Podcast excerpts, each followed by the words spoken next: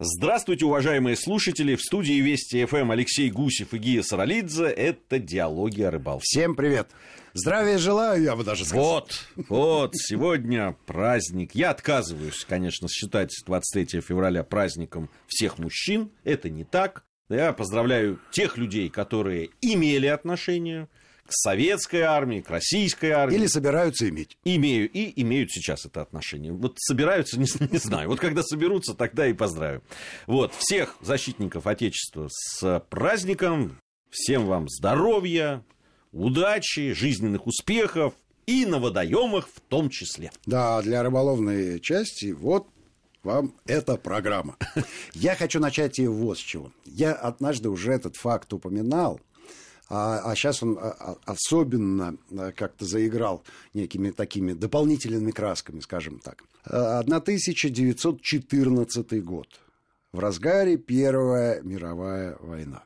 В рыболовном журнале, который издается в городе Вятка, нынче Киров, скоро сто, снова, видимо, станет Вяткой, появляется материал корреспондента с линии фронта о том, как он ловил рыбу на каком-то ставке на поплавочную удочку. Это были сазаны или венгерские карпы. Как мы помним, они отличаются выдающейся такой оранжево-морковной окраской плавников и хвоста.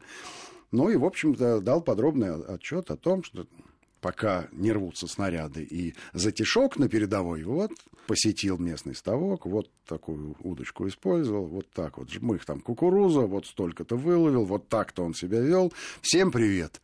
Да, с солдатским приветом. Трогательно. Да, рыболов такой-то. Это удивительная история. Я дальше стал листать этот вестник, и выяснилось, что подобных людей не один. И эта корреспонденция с фронта проходила, проходила от нескольких людей в, как, в далекую Вятку, не в Москву, не в Питер. То есть вот соедините в голове вот эти вот события, но это, это, это очень трогательно. Ты знаешь, у меня есть э, похожая история. Ну, мы с моим приятелем, еще будучи в Грузии, когда я жил, в Тбилиси, мы поехали на рыбалку. Поехали на рыбалку на какое-то тоже небольшое вот такое э, озерцо, на которой находилась военная часть.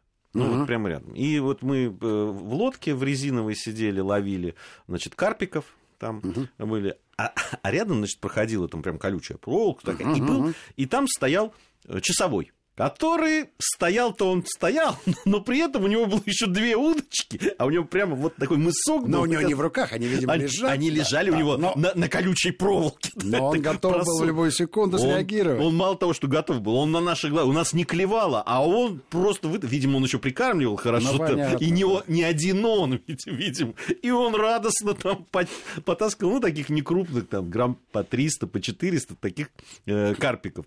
Вот, потом, правда, и мы тоже приноровились, тоже угу. стали ловить. Но это было очень любопытно, конечно. Но для, да, это, это э, есть такие части, где повезло рыболовам. Мне не повезло, я сначала в Мышинке служил, потом в Червонограде, это Западная Украина. Вроде бы места такие перспективные, но рядом не было водоема. Хотя острый слух солдата Гусева слышал, как офицеры делились воспоминаниями о недавно проведенных выходных. И, конечно, там фигурировал жмых. Конечно, вот такие сазаны, вот так они сопротивлялись, но мы их душили, душили. В общем, вот так вот молодцы. Но принеси следующее. Следующий раз принесу, в этот раз другим раздал.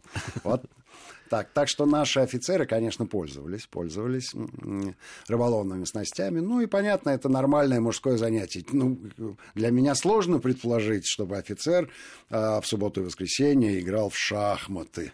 Не, ну есть, наверное, такие. С, раскрыв книжку с этюдами, да? Ну, конечно, рыбалка поинтереснее рыбалка поинтереснее, и многие увлекались из офицеров. А у нас, у, у солдат возможности не было, а я знаю ребят, моих приятелей, которые, будучи солдатами, безусловно, вот так же ловили рыбу. А, на, а из моей личной истории воспоминаний вот был такой случай. Лет 15 мне было, я оказался в археологической экспедиции в городе Термес который на границе с Афганистаном. Да, я ее пересекал. Да, неоднократно. неоднократно. И я ее пересекал. Дело в том, что раскоп находился за вспаханной полосой, то есть на территории э, стрельбища. на, на погранзаставе. То есть мы пересекали, вот, сколько мы, полтора месяца были, ну вот каждый, каждый день. 45 раз мы пересекали границу туда-сюда, ну, на пазике на, ездили, там у нас какие-то специальные пропуска были. Вот. И офицеры из этой части неоднократно были мною встречены на Арыке, где ловили сазанов, огромных сазанов. Там, это, я не знаю, как, откуда они там взялись, эти сазаны, и почему они вырастают до таких фантастических размеров. Мелких вообще не было. А, причем этих сазанов э, в основном ловили такие чумазые мальчишки, ну, лет восьми. Я не знаю, как они могли вытащить такую рыбу. Мне казалось, что мальчишка должен улететь вместе с удочкой туда. Это знакомая, да, э, да. знакомая картина. Вот. Но мальчишки молодцы, и в том числе офицеры, офицеры, они потом... а рядом стояла рыбожарка, где на хлопковом шкварчащем масле, так, а, и, и на такой тарелке, такой вот из, из, из, из детства. Эта тарелочка сделана из картона. Обычно шашлык такой, да, да, да, да, да. а там вот эти вот куски рыбы, ох, вкуснющая вещь. Вот, и, и я тогда еще подумал, вот бы вот-вот где служить надо. Тут тебе и древности раскапываешь, относящиеся там ко времени кушанидов, а тут сазанов ловишь. Да каких? Но нет, нет, не повезло. А повезло вот не с чем. А, недавно, года два назад или три, мы со съемочной группой оказались на, наверное, самом известном нынче корабле. Я не про Кузнецова, я про Петра Великого. Тяжелый атомный крейсер Петр Великий. Это я вам доложу зрелище.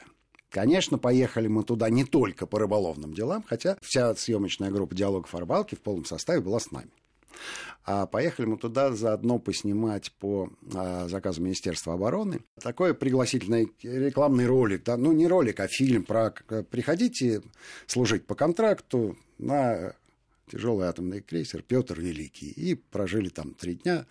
Было очень любопытно. Везде нас водили, где можно штатским. То есть есть, конечно, там секретные э, всякие палубы и места. Но где можно, ходили, беседовали с людьми. Э, беседовали не только с людьми, а с начальством, с командованием. И очень хотели э, вместе с этими замечательными офицерами выйти половить рыбу, потому что для них это вот там в Североморске одно из немногих развлечений, прямо скажем. Но у нас пропуск-то в город и на корабль был, а в бухту нет.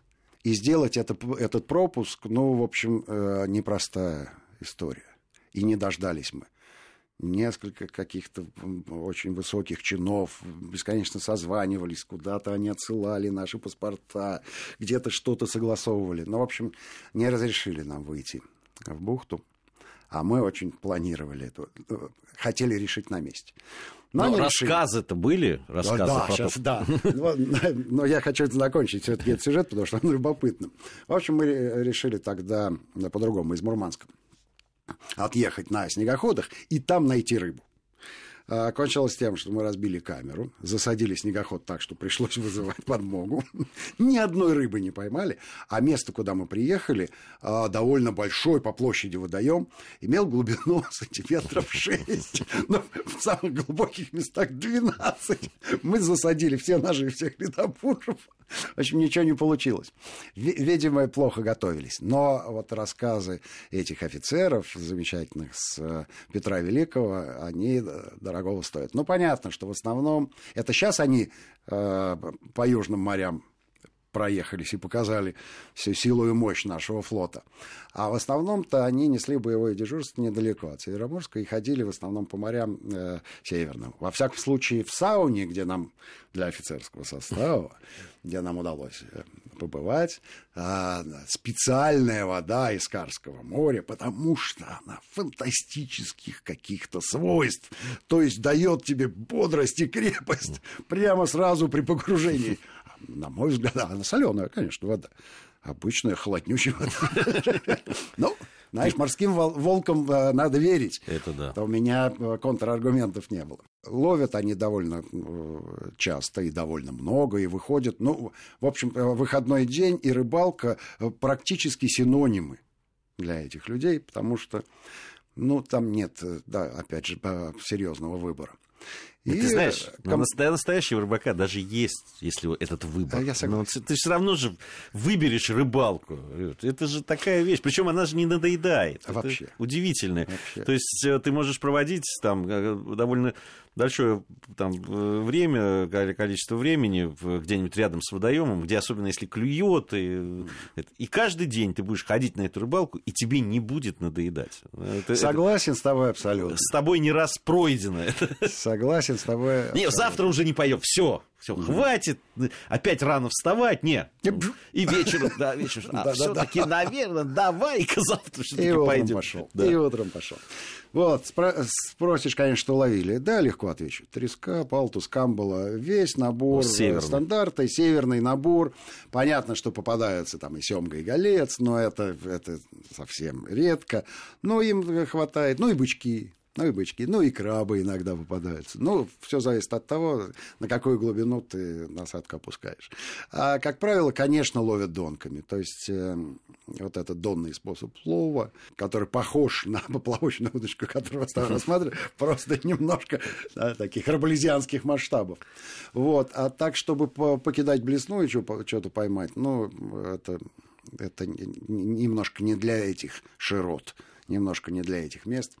Мне любопытно, конечно, было бы узнать у наших друзей-офицеров, ловили ли они там, ближе к Персидскому Средиземному море, что они ловили, нет. Но думаю, что у них задачи там были другие. Все-таки боевое дежурство не позволяет отвлекаться на другие мелочи. И сразу скажу, что Средиземное море, кстати, не такое богатое не такое богатое, как наши северные моря. Да, это, и... это может показаться странным, но а вот в наших программах мы неоднократно да? об этом говорим. Да и пресс рыболовный там посерьезнее. Ну и, в общем, я так могу сказать, что а, если кто-то представляет себе, что такое Петр Великий, ну, ну да, 12-этажный дом. Вот высота.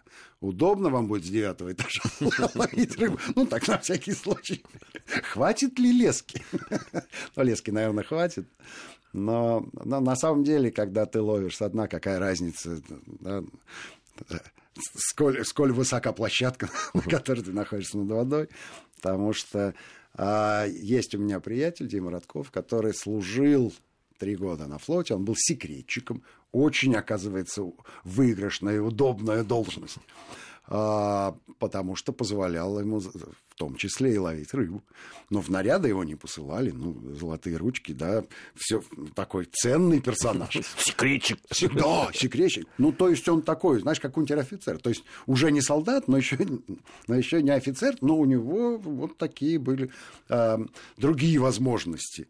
И вот, и в основном они там в Индийском океане э, шарились. Вот он лавливал там рыбу, и рассказывал про специфику, когда с огромной высоты там, я, там шестиэтажного какого-нибудь дома только до воды достал, а потом, а сколько под тобой там этой воды, не знаешь, тебя же в рубку не пускают, там же и холод не, не на рыбу настроен, да? у него другие задачи. Ну, в общем, э, есть своя специфика, тем не менее, э, ловили они там рыбу, Причем, а, ну, секретчик был не один, то есть там привилегированных этих э, персонажей на борту было несколько, и вот они все рыбачили. И не только ради удовольствия, но и для того, чтобы немножко разнообразить меню а, в офицерской столовой да, и матросской. На Петре Великом нас кормили очень хорошо, могу сказать. Прямо замечательно. А вот про рыбу я не помню, не спрашивал. Но, видимо, с ней мороки достаточно. Кашу-то проще, наверное, сварить. Но то, что они, офицеры, лакомятся рыбой, безусловно, и приносят ее на борт уже в готовом виде, это, вне всякого сомнения. Для них прям это вот такая а, записная, а, абсолютно, ты правильно абсолютно сказал, что это, это привычная очень привычная форма проведения выходных дней. И, и более того, они тем же коллективом, каким служат, вот э, нанимают там или там договариваются с каким-то там траулером или, или другим, с какой посудиной, и идут в море, тут же недалеко, вот, э, вот мы видим, наш стоит, значит, все, не опаздываем, а здесь ловим рыбу. Алексей Гусев и Гия Саралидзе в студии Вести ФМ. Это праздничная рыболовная программа «Диалоги рыбалки». Сейчас новости. После новостей вернемся в студию и продолжим.